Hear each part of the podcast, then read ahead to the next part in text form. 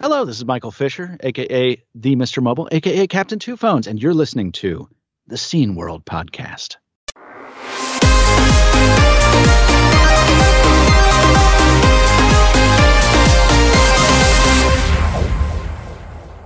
So, welcome to the Scene World Podcast. That's what we are. yeah, Still and again. exactly. So, in a minute, I will be talking to Joseph Lewandowski, second part. We had him before in Oh, yes, we did. 2015, the Atari Dig, Yeah. and Richard Griffith. Hmm. Richard Griffiths is the guy he mentioned that he met, and um, that is known for restoring VCS Ataris in their pristine way Really? to look like new. Yes, and we will talk with both of them about those those stories. So, but before we do that, I have some news. And news. um, I've got I got nothing. I've been I've been Oh, okay. in, in, in the forest for about six Okay. months and I have Okay. no idea what's going on anywhere. But for the next, for the future, for the next interview next week, perhaps you can prepare. Hope, hopefully I will be back in my normal um my my, my, my normal scene etude. I'm, Yeah. I'm more I'm getting there. I'm getting slowly. I'm, I'm crawling Yeah. back up. Okay, well, so uh, number one is um, good old games. GOG is now allowing multiplayer games to be in their store. Is that what GOG And, stands uh, for? Good old games. I, GOG. I, I didn't know that. I did. I, I thought it was just GOG. good old games. Anyway, Okay.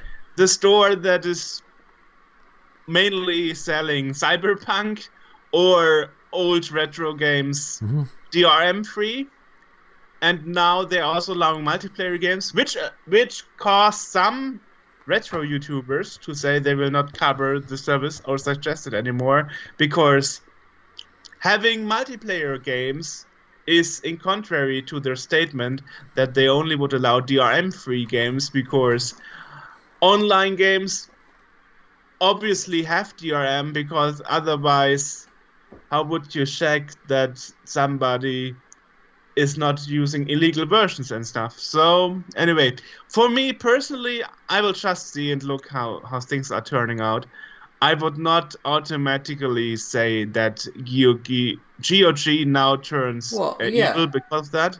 We'll see how it I, I mean, I mean, we're talking digital rights management, right? So, so we're saying Yeah. that people are annoyed that they, they, they, they were saying that they were going to be selling games without any of that digital rights management, and now that they're doing multiplayer, they need to make sure that the multiplayer that the that the that the game that is being played and and, and betwixt betwixt two people in different locations was downloaded from the GOG store.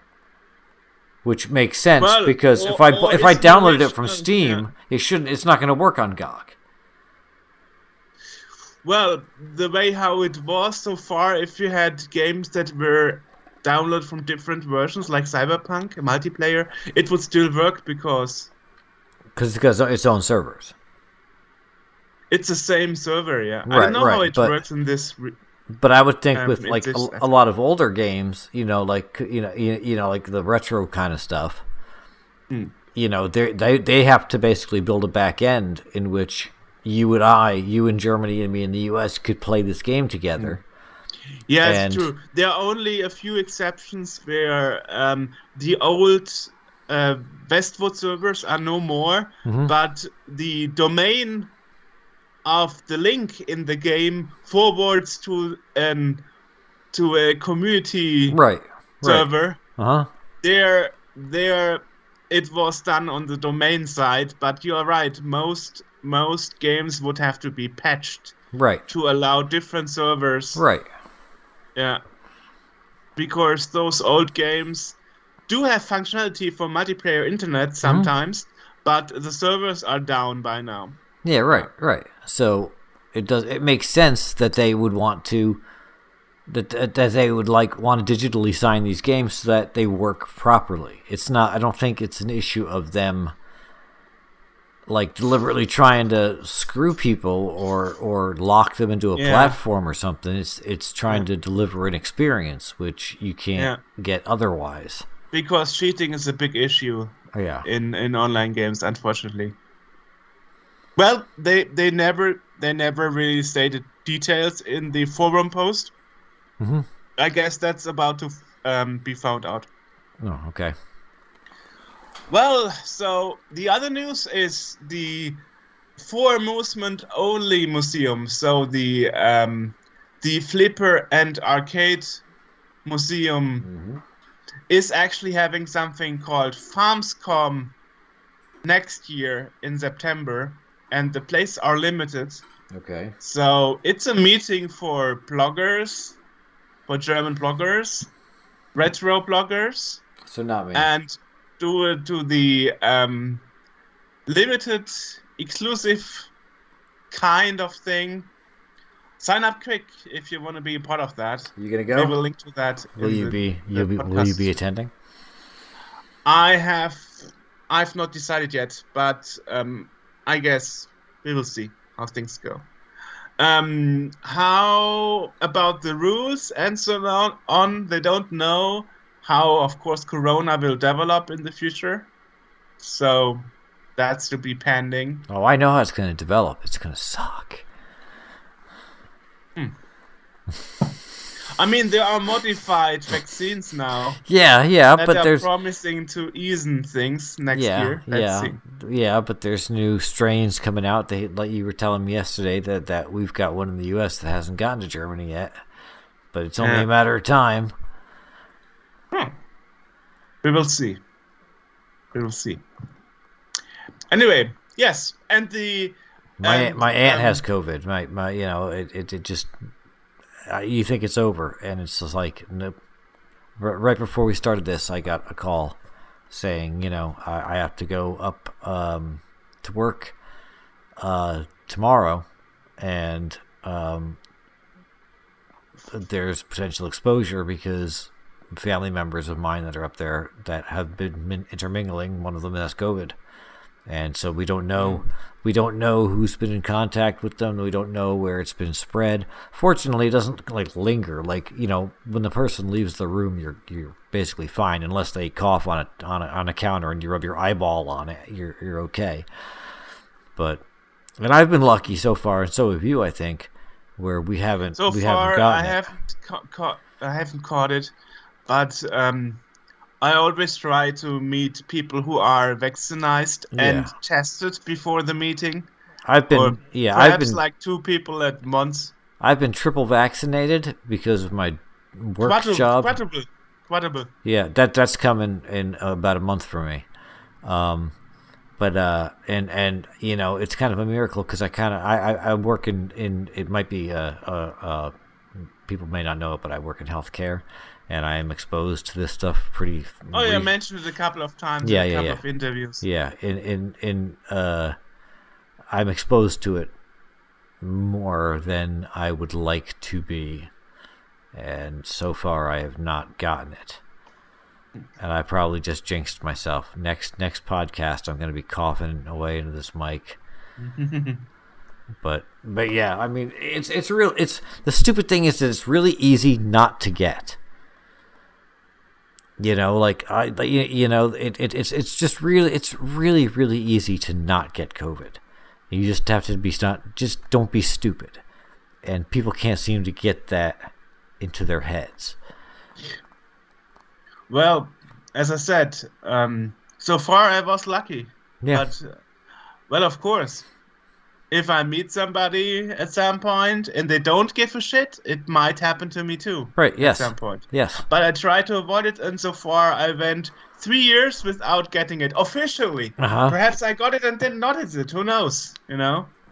Yeah, well, you've also been pretty much, you know, working remotely. You've been in your in your apartment and whatnot for the past three years, really, which is Yeah. more or less what we've been doing. When I'm not, when I don't have to go out to work, it's it's I, I don't go Yeah. anywhere. Well, I still have to go somewhere, as I said. Yeah, right. If Yeah, have to sometimes go to the doctor to go. or yeah. something. Yeah. Yeah. Yeah, but you take precautions. You mask up and you do what you got to do. You know. But I still could get it Yes. despite that, you know. Mhm.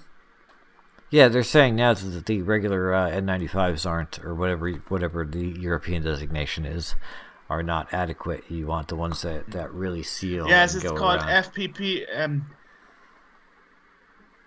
um, FPPA two. Yeah, Yeah, Yeah, but the ones that just is which, the ear yeah, I loops, you know. I know the international term is N95. Yeah. Yeah.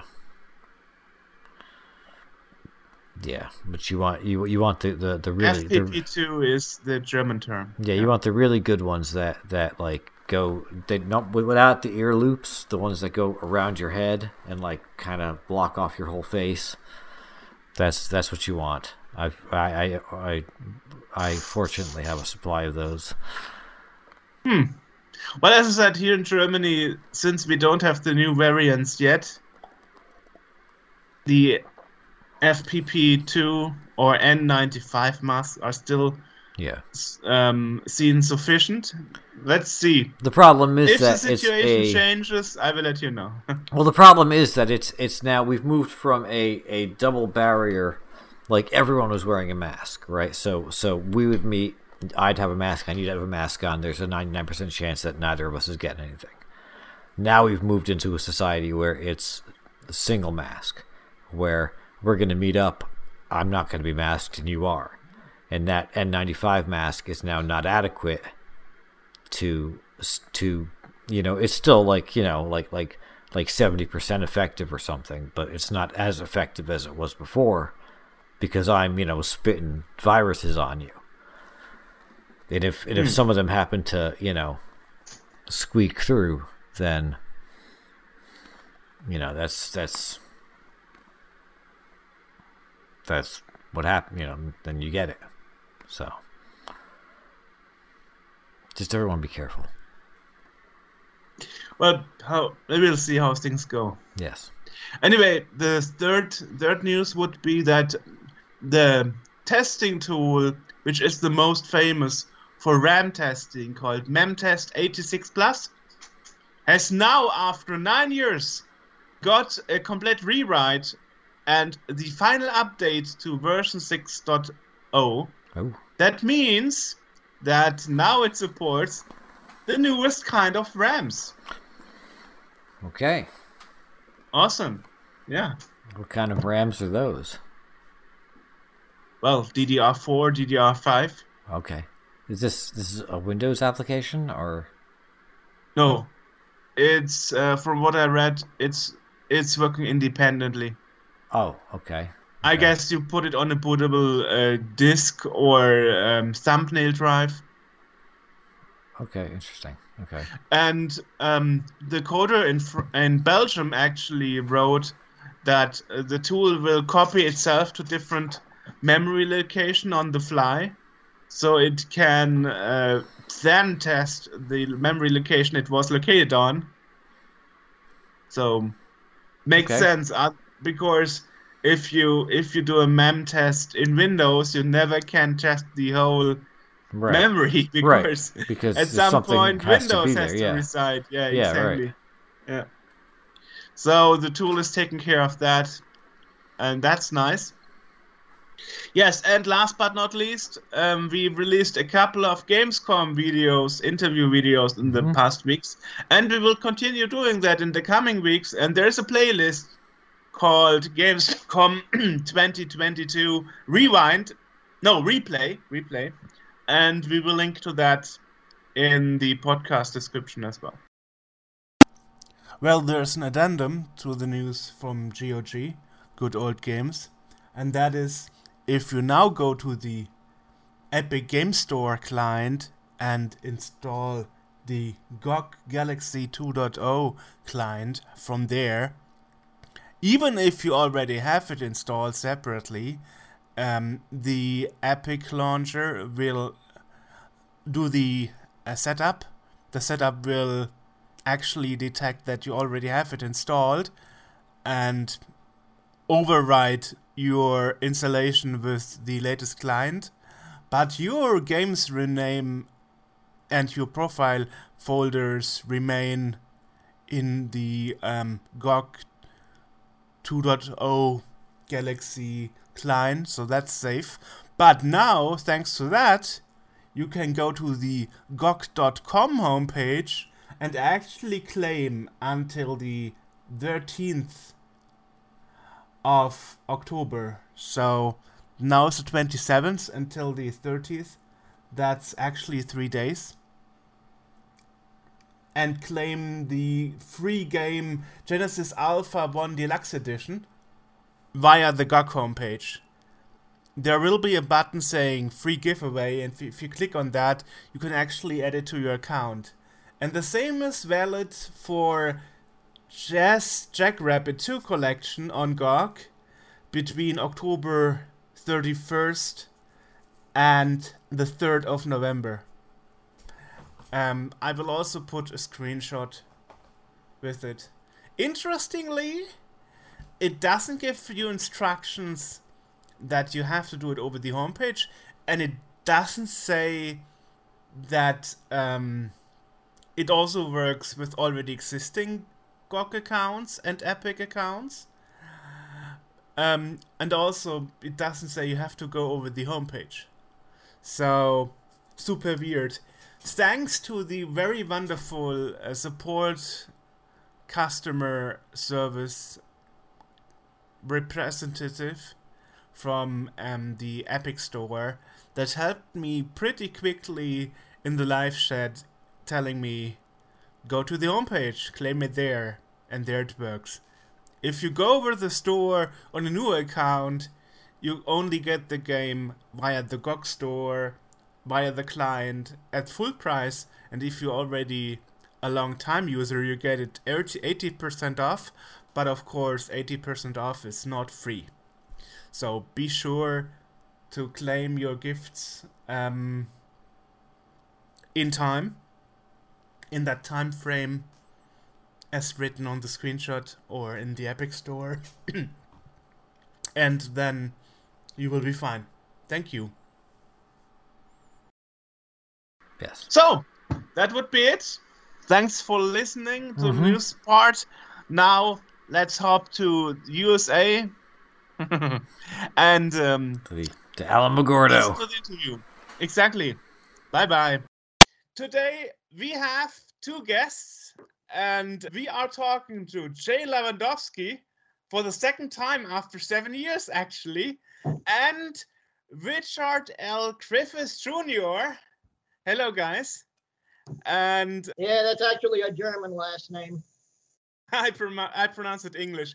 And the story happened that Richard, you you you messaged us at the beginning of the year. You said you want to make a follow up with Joe because you are the guy that met Joe back in the 80s, and you are No, I person- didn't meet him in the 80s. I Ah. talked to him a few years ago over the phone ah, he had given me his number over eBay when he was selling the Atari Dig uh, cartridges. So I and reached you are the person. You are the person you told me that is restoring Ataris to mint condition, right? Yeah, because he said that there was a guy in Rhode Island that did this for a living that restored Ataris to mint condition. And he made the mention that I had MS.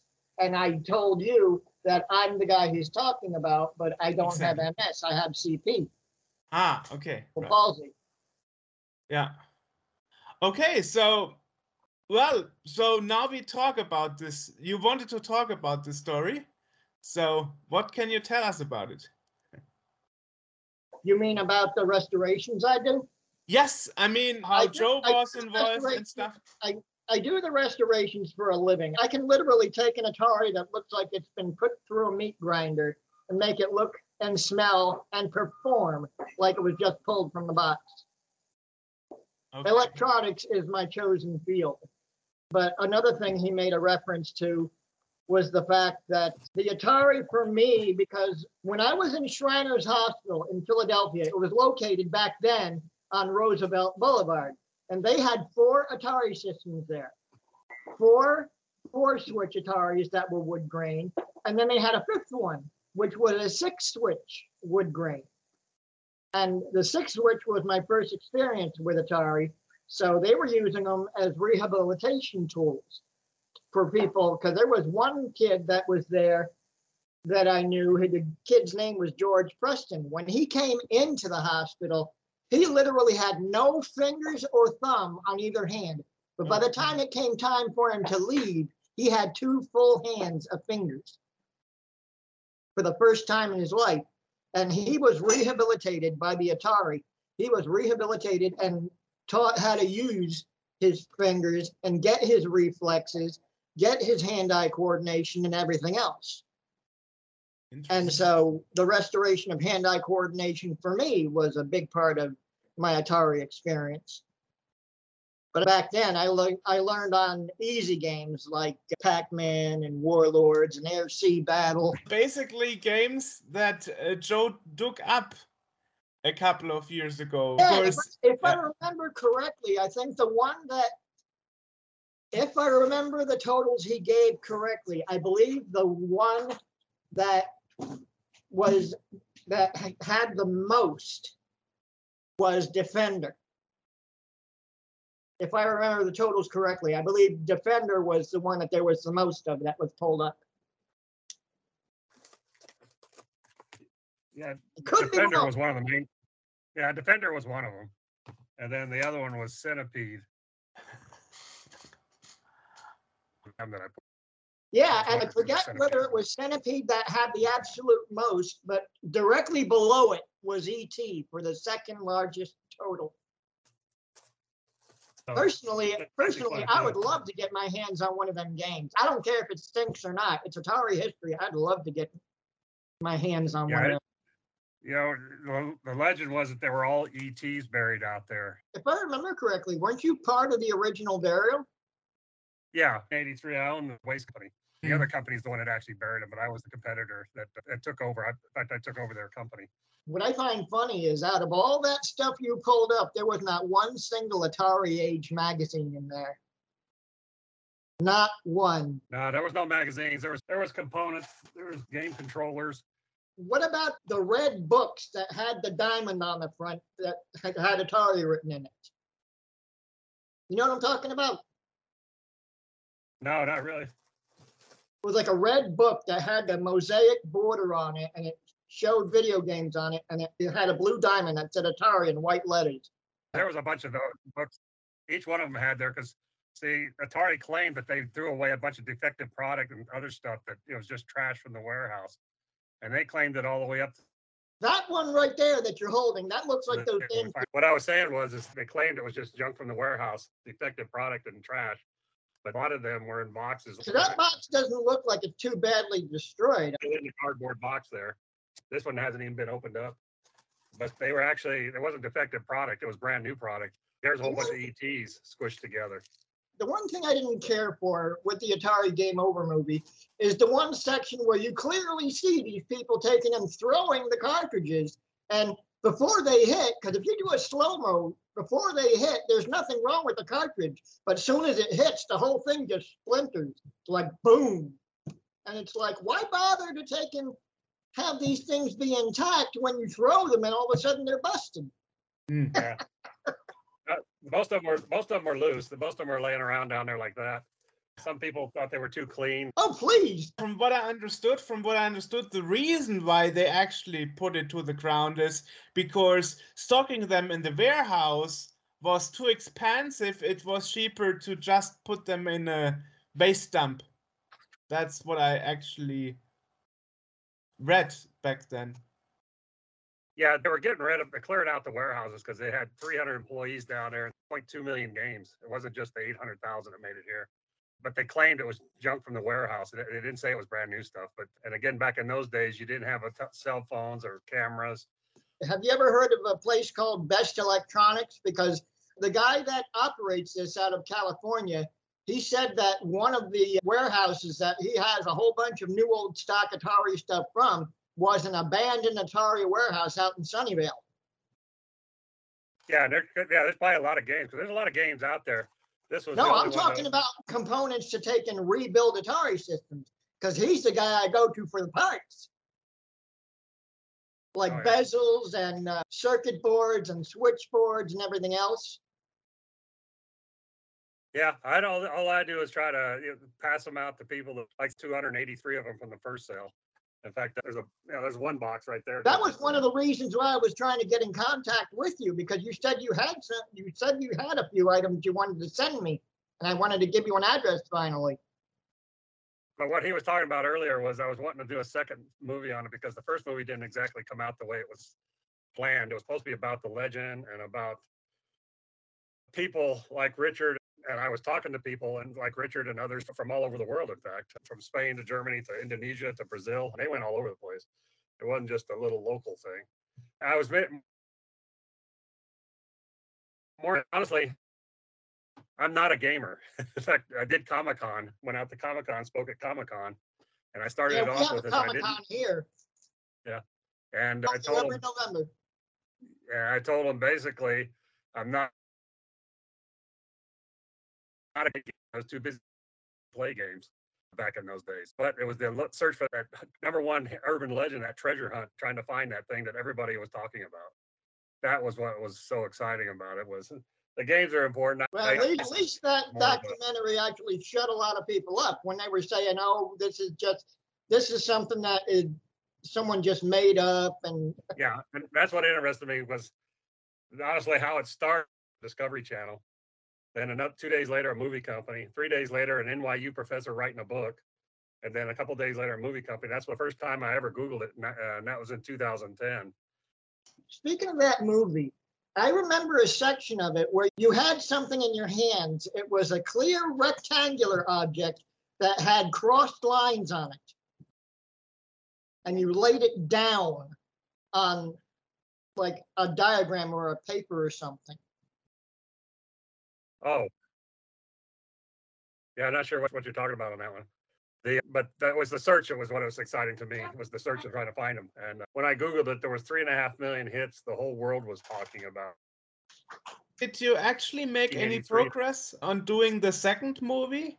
Is that actually happening? what I'm doing right now is uh, where uh, work wise and everything else, I'm pretty much retired. as- And so I have binders of stories, Richard stories, and many other stories. And it's not just the locals, because what interested me is how did this turn into such a huge urban legend? As Richard said, there was a whole group of people said it never happened. That was in a group that I'm a member of called Atari Age. It's there. It's called Atari Age. Yeah, and and- people on there are like, stop talking about it. It doesn't exist. The dig never happened. Yeah. And that's what I was finding. And it's like this, I'd seen them uh, when they dump them in there. I, I went out there and looked as the truck was unloading. But again, I didn't, I wasn't a gamer, so I really didn't care. I remember reading somewhere that the purpose of them taking and covering the, if they actually did this, covering the games with cement was to prevent what initially happened when they first buried them. Some people were going in there and digging down and grabbing some of the games that were near the top. So they laid the cement down Well, before that. They didn't have the security guards out there. They didn't have concrete on it. So teenagers here in Alamogordo were sneaking in there and loading up. In fact, on the very first night, the police department stopped some kids with a Chevy. The police officers were just following the games till they caught up with the kids. There was so many games. I knew Yeah. one guy had a metal shed just full of the games, just piled in there, filled up. So yeah, and so that they did put the concrete. They came out like this if they hadn't put the concrete on them, because it was four feet of games, four feet thick of games, and then there was 26 feet of more garbage on top of these games that I had to, we had to dig out. Otherwise, all the goo from that the solid waste, the tree, the the decomposed, the decomposing uh, wood and food and everything else would have got to these and destroyed them. And so, it, but by putting the concrete, because Atari's uh, game was to make sure nobody, Atari's uh, to put con- never get them again. And what they actually did was protect them for us to find them. They entombed them with the concrete, which allowed us. In fact, I have cartridges here that have concrete on them. People, some people want those cartridges because it actually supports the legend of the concrete. Well, yeah, So the reason why you contacted me is you actually told me that you now you are selling again some of those cartridges, right? yeah, they're on eBay right now. I don't know if I'll be able to afford any of those that are on eBay because basically over the past year, I've just gotten, I've just gotten over a two and a half year stint being homeless. Because I was literally living in a hotel that was paid for by the state for the last two and a half years. Well, Richard, I'll get with you afterwards and we'll take care of it. Don't worry about it. We'll make something happen.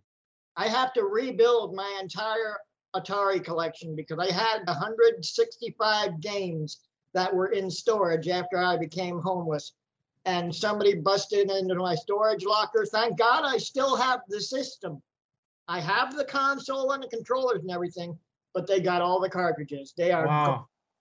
Wow. every last one of them gone. That's tough. That's tough. Oh. Yeah, and you want to know why I had as many cartridges as I did? I was honoring a deathbed promise I made to my father when we lost the original collection of 144 games in a house fire in 91. And I was well over halfway there rebuilding the collection when all those games were taken from me. Every last one of them. Wow. That's tough. Getting now all those games again. That will be hard work. Yeah, it's going to take me another 11 years because that's how long it took to get as many games as I did. I was 12 games away from having all 144. What did you want to say, Joe? Everybody said it was all ETs, and it wasn't. It was there were 62 different titles actually in here of different games, from Pele soccer to chess and pinball. I was surprised that Asteroids and Defender made the list because they were actually good games. They poured the concrete over it, as Richard said, to keep them from people stealing them. And the concrete actually, it wasn't that thick. They put the concrete over it. So each night, the cement trucks would come in and put concrete over it so that over the night they couldn't steal them. And then they bring more in because it happened over multiple days and it happened just on one day. And but by putting the concrete on it, they actually protected them. Atari wanted them destroyed, but if they had not put the concrete on it, the garbage, the the decomposing garbage would have destroyed them and tore the boxes up and damaged everything. But because of the concrete being there as a barrier, it actually protected them from that. And that's why some, in fact, there was people online that were saying, "Oh, those look too good. They're not damaged. They've been buried in the garbage for 30 years." They should be really bad, and you can't shouldn't be anything left of them because the garbage. And that's true if they hadn't put the concrete on them but that's what actually saved them. Because some of these came up almost like they were just came right out of the truck, slightly That's- bent, but uh, actually just ready to go. My favorite part of the documentary was before you guys actually went into the actual digging and you had that, that thing that just did, did the holes in the ground and it pulled up part of a newspaper that said September of 83. Yeah, that was the test holes. We I had to run test holes to see if I was even close. And the problem was in that newspaper could have been thrown away two weeks ago or a month ago. So we I wasn't still when we did the dig that day. When we finally did the dig and let people in, I I still mean- didn't know if, if we were in the right place or not. Just because we found the one newspaper, it gave me made me feel a little better that we were probably close, but it didn't guarantee that I was there. In fact, when they were going through the dig towards the end of the day before they came up, I thought I'd missed it. Dug in the wrong place. I can imagine when you broke through all that, when you had that thing digging that hole, I can only imagine the stench that came up when you hit bottom. Oh yeah, that's why we had engineers there with their their test equipment and everything else. There, there was a lot of money spent for the safety of everything because that garbage is not something you want to mess with. Something that's been buried for 30 years. So all the precautions were taken to make sure everything was done properly. But in fact, that's how you can tell you have when you get one of these Atari dig cartridges. We they come with that metal tag, that, that city tag shows an ID number on it. They come with the certificate, but what really tells you have an Atari dig cartridge is when you open up the Ziploc bag and you smell that cartridge. Even to today, they still have an, an odor of them that tells you they were buried under garbage. That's like you go to the uh, the one landfill that's in uh, Berkeley Township, New Jersey. If you go to that landfill over there, you'll probably find all the Atari cartridges that are covered in smoke that were pulled out of the house when my dad's house caught fire. In fact, I had one one individual who bought one when he got it. He got it home and he got he opened up his package.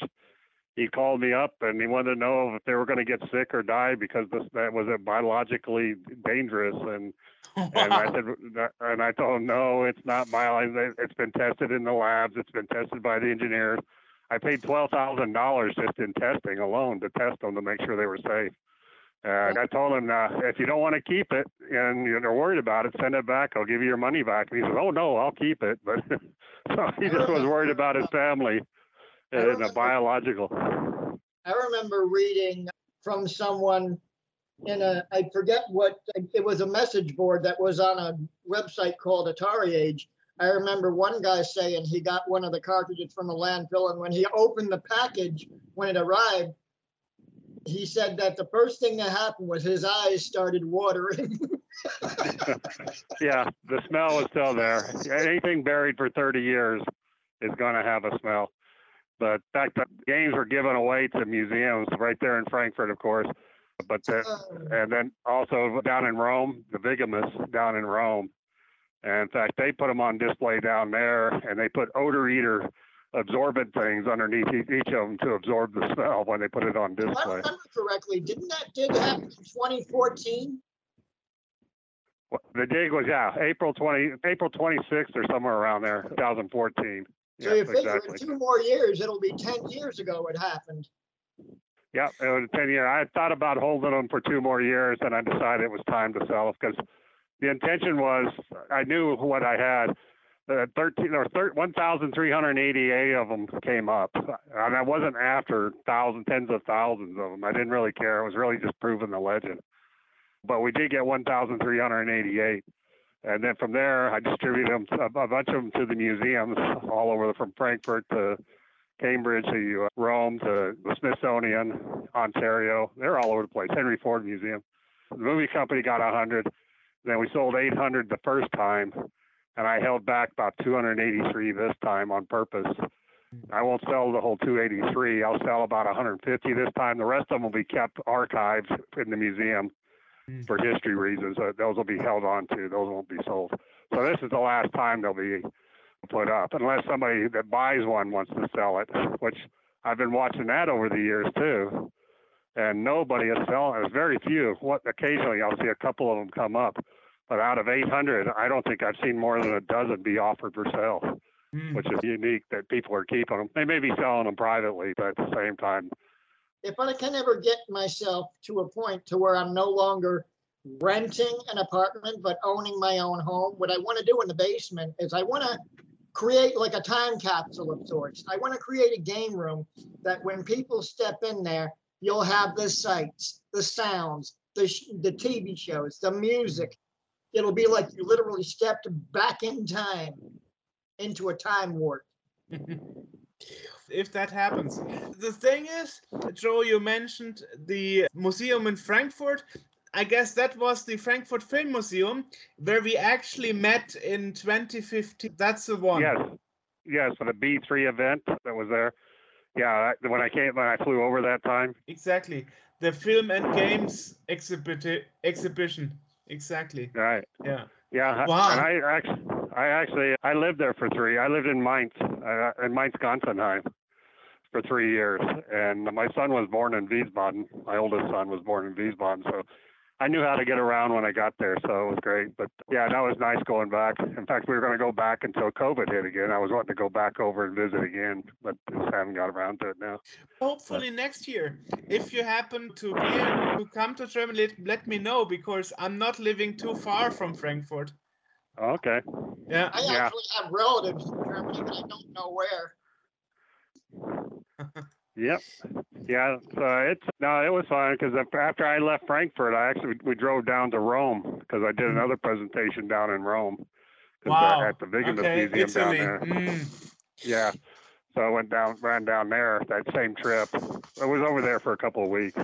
Mm. But no, this, and the story's still strong. I still have people coming, asking, and what Richard and I, all these others. To me, the story Atari Game Over became a movie about the industry and the programmers. And Howard, who's a great guy, if you ever get a chance to meet him, you'll see what I'm talking about. His story is great and everything else, but a lot of people were a little disappointed because they thought it was going to be about more than the because there's a documentary on Atari already, the rise and fall of Atari. But then it got changed to that, and then the urban legend and all the stories like Richard and these other individuals that told me their stories, and then all the local things that went on here. The teenagers with a pickup truck full, a bunch of other things that went on. There's a whole bunch of stories. Like I said, I got four binders full of stories. I can imagine that those kids that uh, dug up those cartridges back in the day, I can imagine they got a nice to juvie hall for that. They basically the police department took them away from them. And they didn't get any of them. But they, it was interesting. But it was more about the legend and what the people did and what Atari meant. My other thing on the story was how did this get to be such a big story?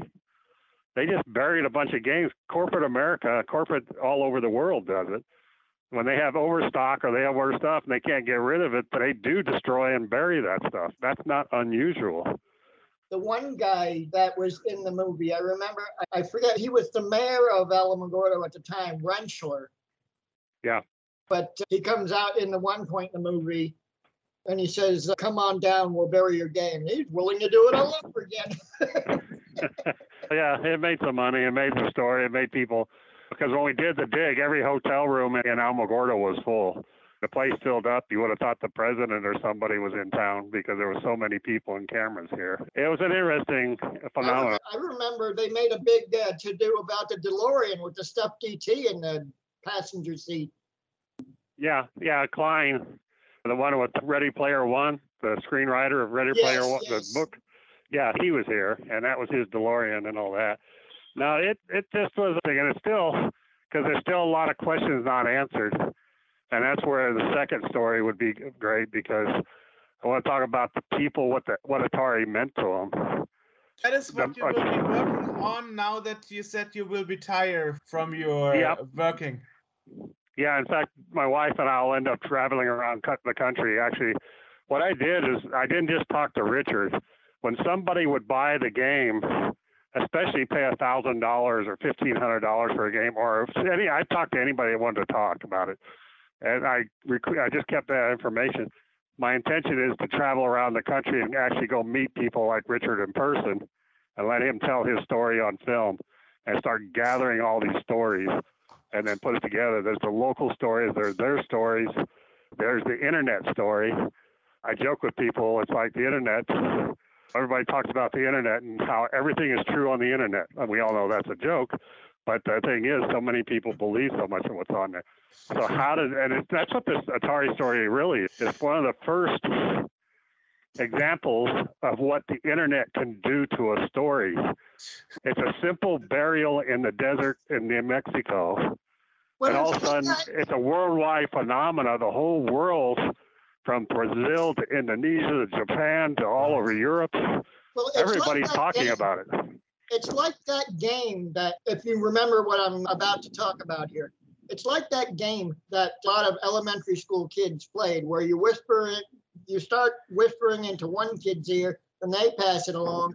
And by the time it gets to the long string of people, by the time it reaches the other end, it's something totally different. I know what Yeah, you mean. Yes. Yeah, and that's exactly what happened because, like I said, that fourth when I got that fourth phone call from that movie company, that's the first time I actually went online to see what the heck is everybody talking about. I knew about it, but I didn't know they were talking about it. When I looked on there and everybody was talking about it, I started looking at it at our time, three in the afternoon, three o'clock in the afternoon. I didn't go to bed till four in the morning. For 13 hours, I read all these stories because it was so. Some of them are hilarious. Some were, wow, where'd they get that? Because 95% of what I was reading had nothing to do with what really happened. That's what interested me is like, how can so many people get it so wrong? I remember when you had a press conference at the Frankfurt Film Museum in 2015, and I was invited to your press conference as well. And I remember the moment you saw me with my Scene World t-shirt going entering the room, you said, finally a gamer attending. oh yeah, no, that's what interested me is how can that a story get so it's the best example of, of a story that was very simple turning into a mega story that was all over the world. And Europeans were more fanatic about it than Americans were.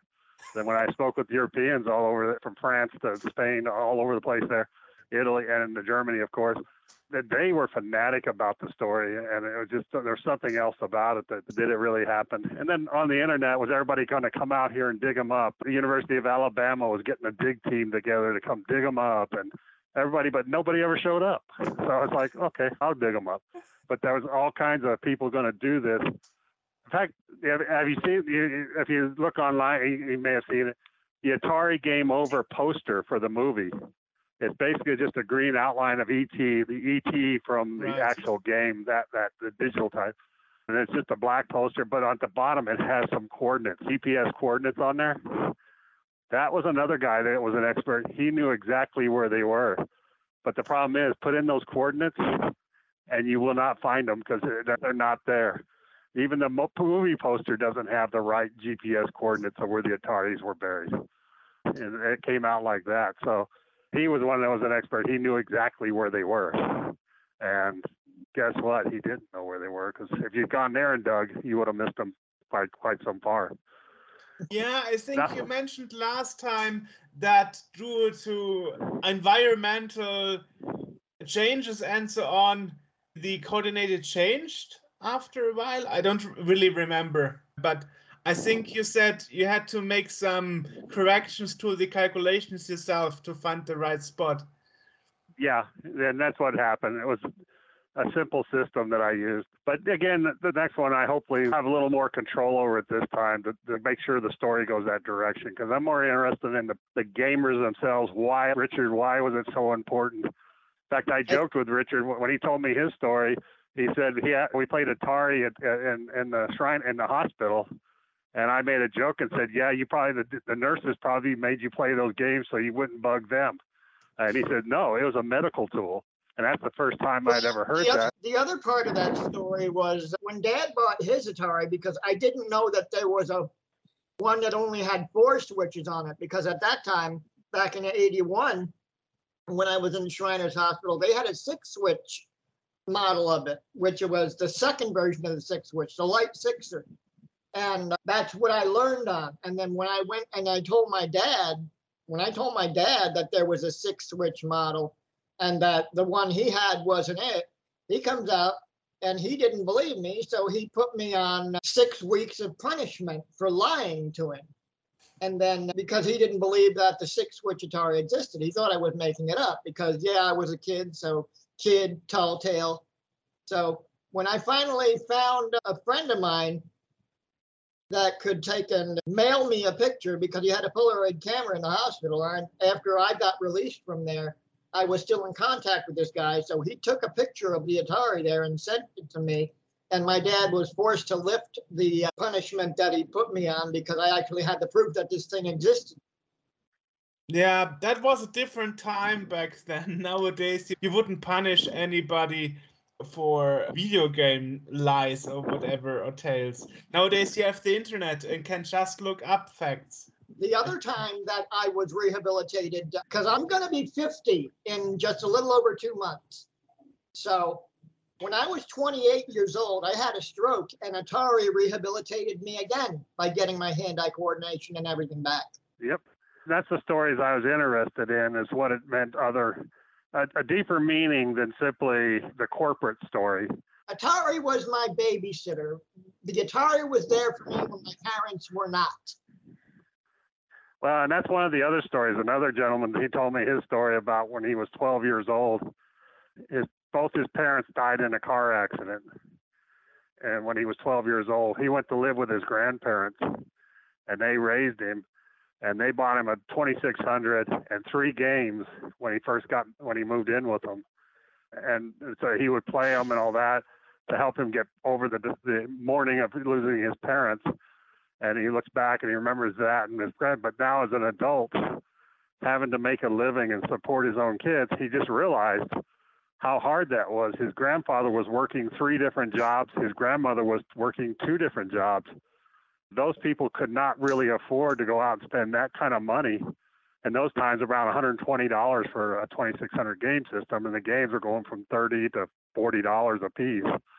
And that was a lot of money. And then he realizes how much his grandparents sacrificed to get those games and Atari for him to help him get over the loss of his parents. Wow. It's stories like that work. And now as an adult, he realizes he, he appreciates everything his grandparents did for him, but that's just one of those moments, and that's why he had to have one of these games to memorize, uh, memorialize that time. I brought my own kids who were, uh, my kids were born March 14th, 2004, April 15th, 2005, and I brought them up on Atari. It's pretty pathetic when you can be a guy that's in his 30s and you got a two year old girl that's taking and kicking your butt at Pac Man, literally whipping you. I totally can relate to that. The injustice of it all. I'm going to be 50, but according to my doctors, I wasn't supposed to make it past year one. Mm. It's great we have this conversation today and we can hear your story, Richard, and also hear about Joe's plan of the second movie. So, uh, Joe, do you already know, by the way, when you plan to release it? When will you start filming and stuff? Did you make a plan for that already? I've got a timeline laid out, but I'm not ready to announce anything at this point. okay. Until what I'm looking at is I'm, I'm it's the last movie. I'm not. I have no problem with Atari Game Over. It was a, a Sure. good movie for what it Mm. was. And but I but one thing about Atari Game Over, working with uh, Zak Penn and Jonathan Chinn, and just watching the process. Ken I'm not, I'm not trying to say I know the movie process any, but I learned a lot about how it works. And New Mexico right now is only number two to California as far as making movies. They make so many movies in New Mexico. Start looking at the credits on a lot of these movies that are coming out, and you'll find out they were made in New Mexico. And so that we have a huge film industry here, studios and camera. In fact, everybody that was working on the project, the cameramen, the sound people, and everything else, were all from New Mexico. They were just subcontract hired for, by the film company to actually do it here. They did not come from California. So what I'm doing is putting together people, professionals, but I'm not going to release the storyline. How it comes out is going to be the way I want it to come out this time. Sure. Because the other one got Sure. derailed. Even though it was a good story, it didn't tell the story I was hoping to tell. Sure. And Don't I'm- have to spill the beans today. No, no way. Of course not. don't need it hijacked again. exactly exactly but hopefully when you have the movie out then we can talk about it how it was afterwards Sure. I just want to tell the stories like Richard and some of these other, because again, it was amazing sitting here on this end of the computer watching the eBay and watching those dollars go ding as people are bidding. And I'm thinking to myself, this is some busted up games that were put in a landfill 30 years ago. Why would they pay that kind of money for a cartridge that doesn't probably work? Now, some do work. Some, Richard will know about this. The contacts in the games they did deteriorate. Even the ones that are in the good boxes, I don't know if it's a copper connection. I don't know what it is inside the game. I don't know that they so much deteriorated because usually, like with games I get off of eBay, which uh, some of them look like they've been put through a meat grinder, but not to the degree of the landfill games. But anyway, a few quick spritz to the contact cleaner usually brought those back.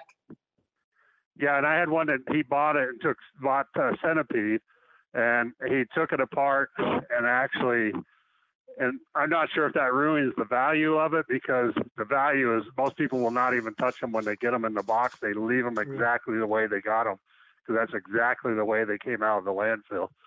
So I'm not sure if it ruins the value or not. That'll over time you'll find out. But he took the centipede apart and opened it up and cleaned up contacts and made a couple of. He said he had to do a little bit of soldering or something in there, and then he stuck it in his 2600. And on a 70 inch screen, he's playing cent- uh, centipede, which is a strange only thing. imagine how pixelated that must have been. yeah, but he, but he videoed it for me and sent it to me. I have another young man that's out in California.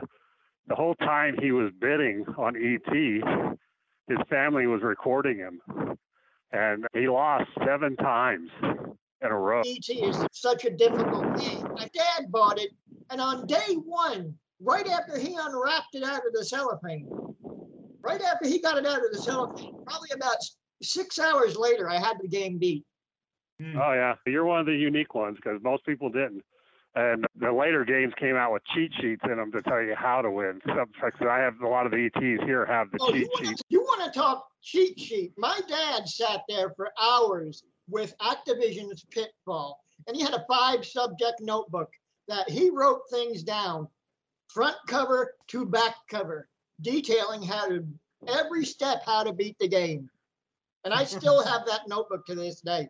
Wow. this other guy, he came out from California to test, to give me the video and to just come to the Atari Dome. And he, his family had video. His brother and his other family and his wife were all in the room as he was bidding, and which is interesting because while he was bidding out there in California on it, I was sitting at my computer in Alamogordo watching eBay, watching the dollar signs go up and up and up. And now I got video of the guy that was on the other end of the computer bidding wow. and making the numbers climb. And he, like I said, he bid seven times, six times he lost. And it was like somebody had just died. Each time he lost, he'd lose. And he says, and then the family owner say, Did you win? Did you win? No, I didn't win. And everybody's, oh. And then so he bid again. He didn't give up. And he kept going. And then on the seventh time, he stopped because he didn't have enough money. He stopped at about $900. And his brother in the background on the video, you can hear him say, Go, Jay, go. I got you covered. Do it. He starts bidding Wow. again. The whole family got involved. Oh my god. So his brother threw in the money to help him get the game, Oh and then he won. And then when he won, he sit, sat there and stared at the screen for a, a, a few seconds, and everybody's asking him, "Did you win? Did you win? Did you win?" And he and he turns around, and looks at it, and says, "I just won. I got ET." I have this all on video. Those are the stories I would like to see again. Reactions of the games back in the day when they first came out, but also this burial. Why was it so important? That's what's the question to me. The game industry out, outranks the movie industry by billions of dollars. Every movie you, you can think of and every famous actor that gets paid, that money doesn't even equate to the gaming industry today. The gaming industry still makes more billions of dollars more than the movie industry. How did that happen when Atari, supposedly the gaming industry, died in Alamogordo when they buried those games in 1983? How Yeah, did it but- come back? But we also have to take into account that the 83 video game crash is a very American thing. Elsewhere, the video game industry didn't crash, just in America. Yes, exactly. And in fact, I think you're the one we had that discussion. Uh, you and Andrea, the, the curator at the museum there, talked with him. I think I talked to you about it and some other. What was going on in Europe? And in Europe, there was no change. No, When it crashed in '83, it wasn't even felt in Europe. It's like Nolan Bushnell said in the Atari Game Over movie. It was total mismanagement by the people who had Atari after he left. It was Exactly. Yeah. It was their it- fault. Yeah, it was a, a different corporate. They were in the Warner's in communication was in the movie industry, trying to run the gaming industry the same way they did with their movies. It doesn't work, and that's what caused them. They made five million ET cartridges, but there was only 2.4 million 2600 game consoles in the whole world. They made twice as many ET cart- cartridges than there were game consoles. But then they made a bunch of game consoles thinking everybody's going to buy ET, they'll have to have the game console. No, but it- again, ET didn't bring Atari down. They had lost $300 million the quarter before already. They hoped ET would help stabilize them. It did not. And, and the reason they kept it secret that the games were being buried here is can you imagine being owning stock in Atari and then the news aid comes out and says they just buried your product. How long would you own Atari stock? You'd be selling that stock sell so it. fast. yeah, you would sell. I was amused by, uh, I can't remember the name of the guy who did Yar's Revenge. I don't remember right now. Oh, Howard Scott Warshaw. Yeah, loved it when he came out and explained how Yar's Revenge got its name. That he took Ray Kassar's name as the inspiration for it. And I'm I Yeah, just that- busted out laughing with that. Yeah, and Howard Scott Warshaw is a great guy. I got to visit with him quite a bit. We talked, and he said he'd, he'd help on this if I wanted to do it again. And I still have all his contacts. And the thing with him, he was in his mid twenties, It was a brand new industry, the game industry. Arcade games have been around for a while, but games you could play in your home, that's what was so unique about the Atari. I Uh, forget what and game so, he named that uh, that Yards of Revenge was based on. I Yeah, I forget. don't re- but the thing was, he had Yar's Revenge, first million games. Now today, that's nothing. A new game comes out within an hour on the internet. It's a million million games sell in an hour. and back after then that with- was Raiders of the Lost Ark. Yeah, and then he just right after that, he has Raiders of the Lost Ark million game seller. A young man in his mid twenties, the whole world, he's done something that nobody's ever done before, and he admitted it. He, he basically thought he was invincible, and then he did ET, tried to do it in that short period, In and then it went weeks. terrible. In So. Howard's story is great. That's another one of that personal touch of what it did, made him great, and then destroyed him, and then he came out of it, and he's still he's great now doing what he does. I would love to be able to come out and say one day that I had actually taken the wheels of my wheelchair and rolled across where those games are actually buried. But I, I I know in my heart that will never happen. Uh, I'll send you some Alamogordo dirt. I could, yeah, some dirt from the landfill. That's the story to me. I wasn't really about the industry. There would have been no industry if it hadn't been for the gamers. Wouldn't have been any industry if those young people and those people, it wasn't just young, old people, everybody that bought those games. Well, no Live offense. those games. When they, when they did the Atari burial, one game they should have buried that was a non-Atari branded game is 20th Century Fox's Fantastic Voyage. That game sucked. Yeah, no, I didn't see that one in there.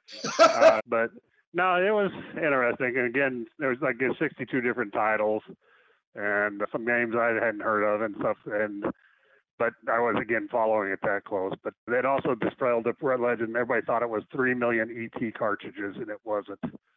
It was ET along with the others. So by being interested about the urban legend, you actually became an Atari expert when it comes to such things. yeah, it's not something I would have thought of. Yeah. Oh, I'll tell you one little. I haven't told anybody yet. The it wasn't just 2600s. I think it was by mistake. I have 5200s, but I've not sold any of them. There was actually 50, some car, uh, cartridges for the 5200 in there. The next series of the Atari, the 52, Yeah. that they were in there too. I was actually surprised because I thought it was all 2600 stuff that they threw away. That's what Yeah, everybody was somebody- told. Somebody actually pointed out to me on Atari Age, and I did not know this until they pointed it out, and I was like mind blown. But every Atari model that came afterward was a multiple of the original number, 2600. Because 2600 times two, you get 5200. Times it by Yeah, three, you get 7800. Exactly. That's exactly how they did it. But I was surprised the 5200 was so new to actually find brand new 5200 game cartridges. I think it was a mistake. They probably grabbing stuff out of the warehouse, but there was actually 5200s in there too. The question is how many people working in the warehouse know about this so detailed that they even would notice su- such a mistake. Yeah, no, they were loading them up into semi trucks because they came in the big semi trucks, the big cargo trucks. Wow. 12 trucks made it in. There was supposed to be 792,000 games made it in there. And it wasn't just the games, as I showed you a minute ago. And uh, and then they had then there was also game consoles, 2,600 game consoles, and the controllers. I showed you one that uh, all three of the different game controllers that they had. I remember when they were showing the stuff as it came up, I think I remember seeing in the movie a video touchpad.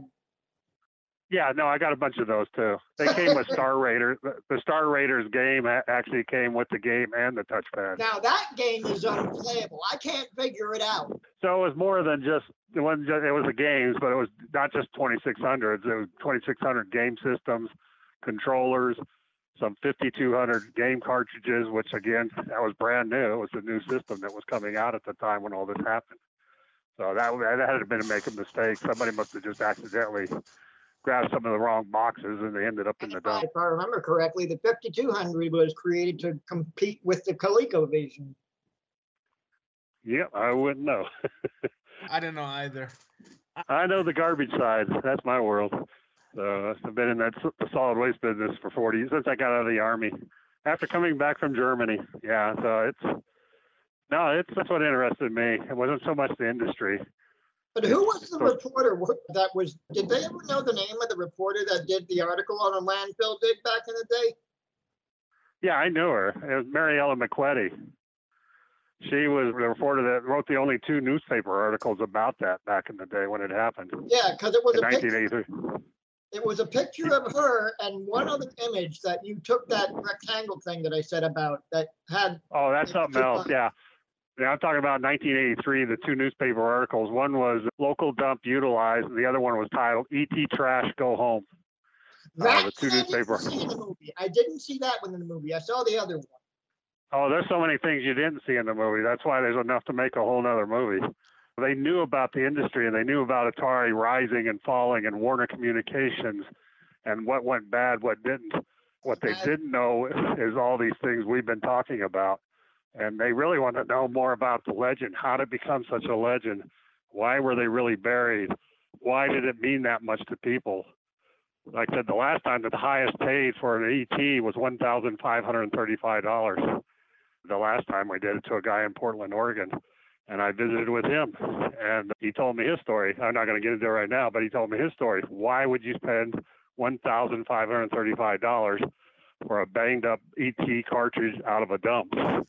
and he told me his story. To me, that was what was more because if these people hadn't been that way, didn't care about the Atari, like Richard and others, there would have been no Atari a long time ago.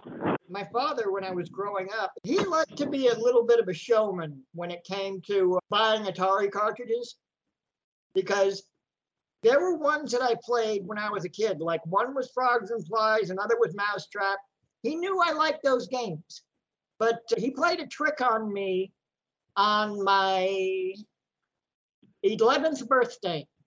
I'll never forget it as long as I live, and I still haven't forgiven him for it. But what he did was he knew that I wanted for my birthday, I wanted Mousetrap. But he comes out and he gives me the first present. I open it up and it appears to be a box of Ritz crackers. So I'm thinking to myself, okay, I'm going to chow down on this. And I set it aside and opened the smaller box, and it was the game Frogs and Flies. And I'm thinking, okay, now I got a game to play while I munch on these. So I opened the Ritz box, and there's newspaper stuff in the box. So I start pulling out the newspaper, and there's Mousetrap at the bottom of the Ritz box. I'm like, Dad, I hate you. Yeah, there's so many stories out there, and that's what to me was more. Yeah, the, the programmers that designed the games is important. The industry was important. They never got the There is- recognition they deserved, so that's why they formed the other companies. Activision, right? Activision, yes. yes. Activision, Magic, Food Entertainment, Yeah. all those other ones. It's surprising that Atari is still around despite they went to bankruptcy a couple of times and reformed. Actually, they are celebrating 50 years anniversary this year. The Atari that's out there now is a pale shadow of what it was. I said recreated, reimagined. We Yep. did know that Nolan Bushnell actually put in a bid and tried to get Atari back so he could steer it back in the direction to the fun place it once was. Because hmm. what he told me, Nolan Bushnell specifically, what he told me he wanted to do was not only get the company back, but to repurchase the original headquarters and put Atari back in that building. He didn't tell me that when I spoke to him, but okay, that was already some years ago. Yeah, nice. So that's very nice. So I'm very glad, Joe, to hear that you are still in the process of making the movie. Yep, and then the story. Still collecting stories, so if people have more stories, I want to hear them too. Because, like I said, I, I want the story to be more about all those people. So if anybody has more stories and they're listening and they hear it, they don't hesitate. They can get a hold of you, and you can get them a hold of me or whatever. Because I'm still Well, it worked with Richard because he wanted to tell his story today. That's why we have this Yeah. conversation. You told me the first time we spoke seven years ago that you never did that you never intend doing any other interviews regarding that. Did you did that actually hold up? Did you never do any other interviews after our podcast interview seven years ago? No, I did Comic Con and and the event in Frankfurt and Rome, Mm-hmm. and I didn't. No, I have not done any others intentionally. In fact, I've been asked to. Now I've given little statements to the, the newspaper, like when we Mm. I said I was going to start selling these. The TV station came over and I gave them a little Mhm, quickie mhm. story. But no, I have not gone into. And a lot of these stories, I've told you a few here, but there's so many of them. I've, nobody knows those stories. I'm holding all And those. There's, there's a huge video game section over to Rhode Island Comic Con, which happens every year around my birthday. There's a huge video game section in there. You wouldn't believe it. Classic gamers of you know they do their thing and they wanted to do an event and I think they were talking about coming down Magoro and and I just never really tried to push it or whatever and you hear it from people but then things happen and don't happen. No, it's we'll see. I don't know if the movie will be anything that anybody cares about or not, but it's really something I care about to tell those stories. So it'll be fun to just make it happen and see what see how it works. See it and if anybody's interested. It's just that it's more personal than it is because it's really again about Richard and all these other, and it's just, I don't know that, that angle. And when I talk to some people, when I'm throwing it out, I'll talk to people to see if I'm on the wrong track here. And I've talked to certain people, and I've talked to some other people in the movie industry. I've talked to people that these ideas of this is what I'm thinking. What do you think of it? And try to get criticism back. No, that doesn't even make sense. It's a waste of time or no, I get nothing but review, great reviews. Yeah, that would be a story that people would, could latch onto because it's more personal. It's them. It's not some people in California. It's everybody around the world. What was going on and why was this phenomena happening? And there's a lot of other off the wall stories I'm not going to get into today that are like that. This person was involved with that. That this happened and that happened. And it's like, wow, how did that all connect together? So you'd be Sure. surprised some of the people that are connected to the story. Yeah. Uh, and that never came out because they focused on one subject, the industry and the programmers, which is great. Don't get me wrong, but what it did, Atari Game Over, just made it better. That like part one, this is what the, how the industry failed, and then this is everything why it meant so much to everybody when that industry failed. So part two of that kind of work, that thing, carries the story forward into all the rest of what happened, and including the game Atari dying, the game industry, people were able to actually get into the market because Atari was so dominant, nobody else could ever get a foothold. By them dying, all the other gaming industry guys that were out there trying to do it finally got a chance. And look what happened. this is actually how the Nintendo Entertainment System happened to be 85. They actually shaped it to look like a VCR system, so it's so people don't think it's a video game console. Yeah. Some people don't refer to it as a VCR. They refer because of the fact that the game pops up. They refer to it as a toaster. Perhaps, yeah. But that's actually where the Japanese took over uh, the video Yeah. game market in America. Yeah. So if Atari didn't cause the video game crash in 83, perhaps we would have a different picture nowadays. Who knows? Exactly, because they Another were too. thing that caused it was an influx of bad games by Mm. third-party developers. That's how the crash happened. Yeah, Joe, what did you want to say? Yeah, no, that's what I was going to say. The same thing. That Atari was franchising the, the logo. If you had a game, that it wasn't about quality. It wasn't like when Bushnell was there. There was quality. There was testing. There was everything. The only thing that they, one of the ones they only did was ET, and they just assumed after Howard with two million game sellers, it's going to be perfect. And when they put it out, Nolan Bushnell had the right idea because if I remember correctly, he came out and said that his mission was to make games that were easy to learn but difficult to master. Hmm. And Yeah. when Warner's got a hold of it, they went away from all that. yeah, and that guy, they were just worried about ET. The movie was such a big seller. The game will be a big seller too. Uh-huh. they didn't even take time to figure out is it quality or not because just because the movie was great does not mean the game will be great. And some of these games I have that are in plastic wrap and other because they have price tags from Walmart and Target and other stores where the stores were returning them, actually returning them with the, the price tags. So they actually were allowed to return them back to the warehouse.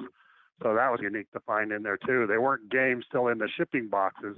There were other boxes of games that had price tags from Target, twenty nine dollars and ninety five cents a piece, or thirty nine dollars, and so on. So they had price tags on them still, for the stores had returned them, and I have those too. But they shows you that's that's what about the story too. People turning them back in and everything. I remember, I remember back in the day when a store, I mean, I don't know if uh, you'd remember this particular store, Joe, but it was out there for a while. I remember when a store called Two Guys actually sold Atari games. Yeah.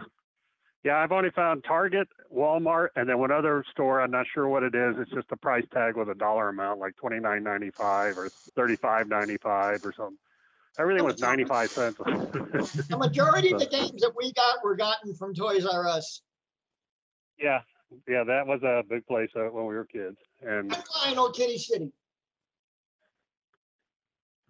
But not very many people remember that one. yeah.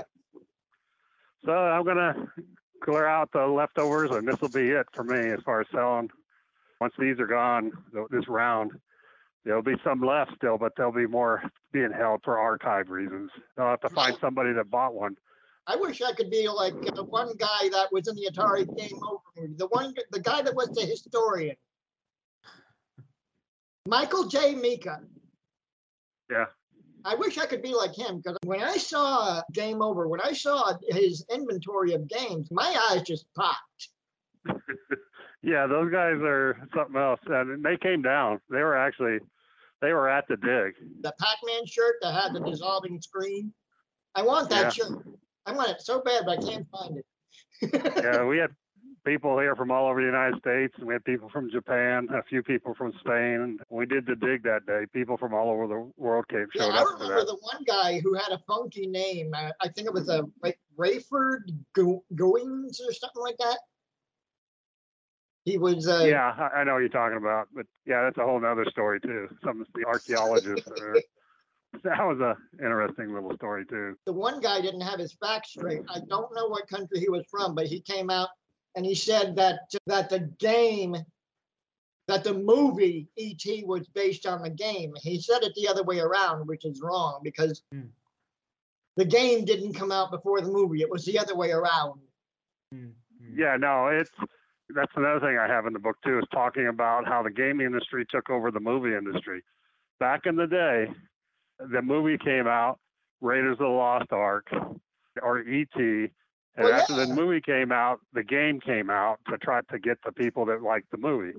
Today, Tomb Raider, all those, some of those other games, they're games, and then they turned into movies. So that is even turned around where gamers are making games, and then Hollywood's catching up to make the movie afterwards. True. And then yeah, that's another phenomena from this thing is that the movie industry was first, and then the gamer. Now it's the gamer dictating what the next movie's going to be. That's Well- where the that's what I'm talking about. The power, all that stuff has not been discussed. All those little, there's so many pieces to this thing. I could go on for ten hours. I could go on for That's ten days. that's like But my feeling- my feeling about today's video games is because they make them so realistic. It takes me back to the day. I don't know if you remember these or not, but back in the 80s, they had these books that were called Choose Your Adventure books, which had four different outcomes in it, and you could decide how the story ended. Today's video games are just that. But instead of being like that, it's a movie where you are the player, but you are directing it and you are deciding how the game is going to end. True. Many games nowadays have uh, multiple endings. Yeah. That's I true. want games that look like games. I don't want to play a movie. I want to watch a movie or perhaps even watch a movie while playing a game.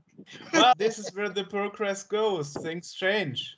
Anyway. Yeah. Yeah. In fact, when I came over to Frankfurt for that event there, I learned a lot there too because that was those were art museums that were putting on this thing, and they were talking about the graphics and the pictures that are in these games now. They're such great pieces of art. If you look at the scenery, if you look at the, the effects, that Exactly. it's gone from this little ET squirming across the screen to works of art that are equal to any of the masters. it's just stuff that's in these games, the colors and the, the how it's displayed and everything. It's just like mind blowing. And that's what part of that event was. That when I came over to see you when I first met you, that I was just really thrilled looking at that at the how they were comparing the artwork that's involved I in would these have loved games. to see all the hand-drawn artwork that Howard Scott Warshaw had when he was actually using graph paper and drawing out the game. I would love to see stuff like that, but He didn't keep much of it when he got out when he when ET failed. He his life failed. He said he'd never touch it again, and he didn't. He he got rid of everything. And yeah, there'd be so it'd be interesting to be able to see now he's doing his, a sequel his notes and his worksheets and what he did and how he thought these things out compared to today. Now he's working with the current Atari on a sequel to Yar's Revenge. I don't know if it happened but he's working on it with him. Oh yeah, he'll make it happen. He's a good guy. Interesting, interesting. Yeah, Joe was very good catching up with you after seven years. Yeah. Hopefully I said next happy time- birthday. I said happy birthday to you a couple of times. That's true. Oh, no. I hope till your movie is finished, it doesn't take another seven years. I'll get to it, but it's been busy since I just got to put the right people together and, and get the stories written. if you need Okay. any help, any anyhow, let me know, Joe, and uh, Well, see what I No, can I'll do. probably be visiting with you because, like I said, a lot of the background. Uh, yeah, you'll probably, you're going to hear from me. Okay, perfect. Let's yeah, let's keep in touch. So thanks a lot, Joe. Okay, thank you. okay. I Yeah. actually enjoyed this very much. Well, okay, you're Nice welcome. meeting- talking to you, Richard. Talk to you later.